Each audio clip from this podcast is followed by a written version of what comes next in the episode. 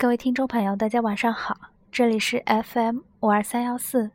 阿丽的心里话，我是主播云轩。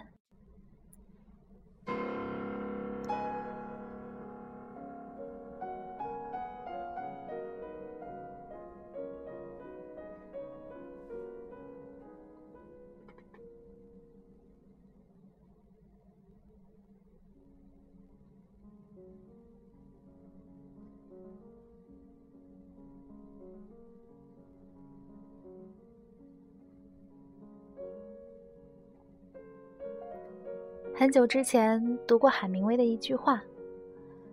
如果你足够幸运，年轻的时候在巴黎居住过，那么此后无论你走到哪里，巴黎都将一直跟着你。后来我有一个朋友真的搬去了巴黎，此后他的朋友圈里全部都是街拍，巴黎街头的咖啡馆，塞纳河边的画板，打扮精致的老妇人，以及踩着滑板呼啸而过的年轻人。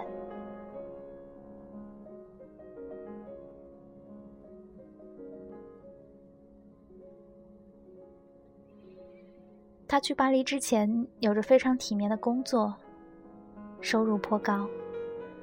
他在 C B D 上班，住在陆家嘴满是老外租金不菲的小区里，周末和闺蜜们逛街，买她最爱的鞋子和包包，然后在周一到来的时候继续加班赚钱。这是一种特别上海的风格，日复一日，日子过得有风有雨，但是没有巴黎。他想起了海明威的那句话，于是他就想，如果我年轻的时候住在过巴黎，那么人生到底会有什么不同呢？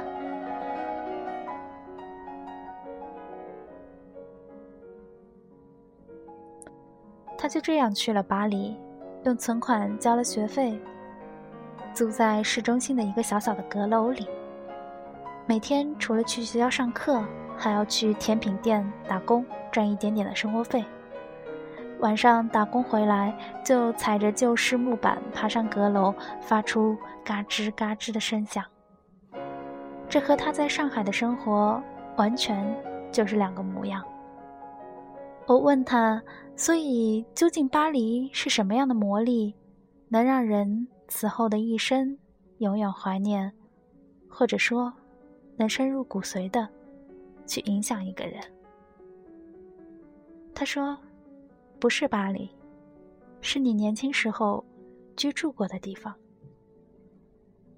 你年轻时候去过的地方，居住过的城市，它们都深深地影响着你。巴黎也好，纽约也好，北京也好，又或者是大理、桂林和我们居住的三线小城。因为每一个城市都有着它与生俱来的气质，并且这样的气质将在你年轻的时候悄无声息地浸润你，影响你，改变你。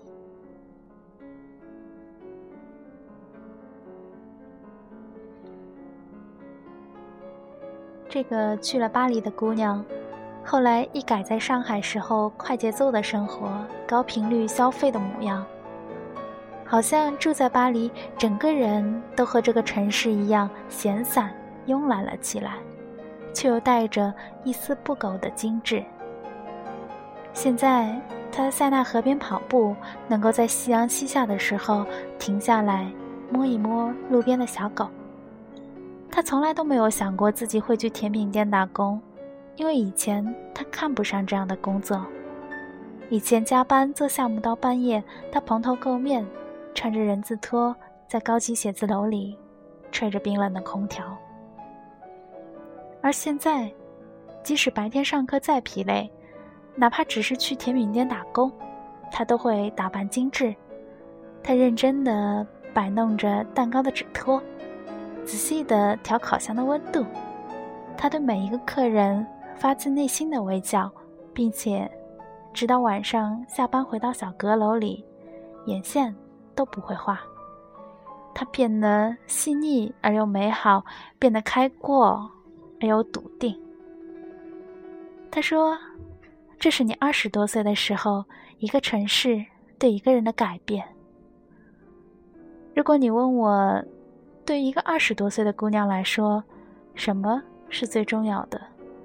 那么一定是眼界。有一个学妹对我说过，这辈子最不后悔的事情就是去美国读了研，在纽约生活了两年。哪怕是文科硕士，读的感觉像是用生命换来的一个学位，但是纽约生活却令她终身难忘。这个城市的多容和多样性，让所有的文化和价值观都能够找到自己的位置。这里聚集了各式各样的从五湖四海过来的人，不是聪明人没有资格住在纽约，这里的每一个人都有他们的才华和故事。这个城市就好像是装了一个沙漏，过滤掉了无聊的人，剩下的都是漂亮而且又聪明的人。学妹说，她终于在一个辽阔的世界里，发现人和人之间是如此的不同，大家想要的东西也是如此的不同。我想，那关于到底大城市好还是小城市好，那个永恒的问题，终于有了一个很清晰的答案。如果有机会的话，在年轻的时候，请住在一个大城市里。它给你多样化的价值观，它告诉你人生不是只有一种活法。之前知乎上面有个问题，叫做去过一百个以上的国家是种什么样的体验。有一个答案是这样的，懂得了这个世界上所有所谓天然正确和绝对政治正确是没有的，能够接受别人有不同的三观以及其衍生出来的思考方式。在这个充满偏见、不理解，甚至是一见不同便恶言相向的时代，能够接受别人有不同的三观、不同的活法，是多么重要的事情。它直接决定了你的气度、你的待人接物、你的胸怀、抱负。你只有早早地看见过最好、享受过最好、体验过最好以后，你才有资格说，我选择在大城市生活，还是选择在一个宁静的小城市里生活。你只有见过这一切，你才有资格选择。如果在你二十多岁的时候，去过最美的地方，看过最美的风景，看到过这个世界是如此的壮丽而辽阔，看到过这个世界上的人是如此的不同，那么你会安然接受生活给我们带来的欢乐和苦难。因为如果欢乐必不可少，那么我们也应该能够坦然接受暂时的挫折和困难。我们心里会明白，你见过这个世界上的好，你见过这个世界上真的有人在过着你想要的生活，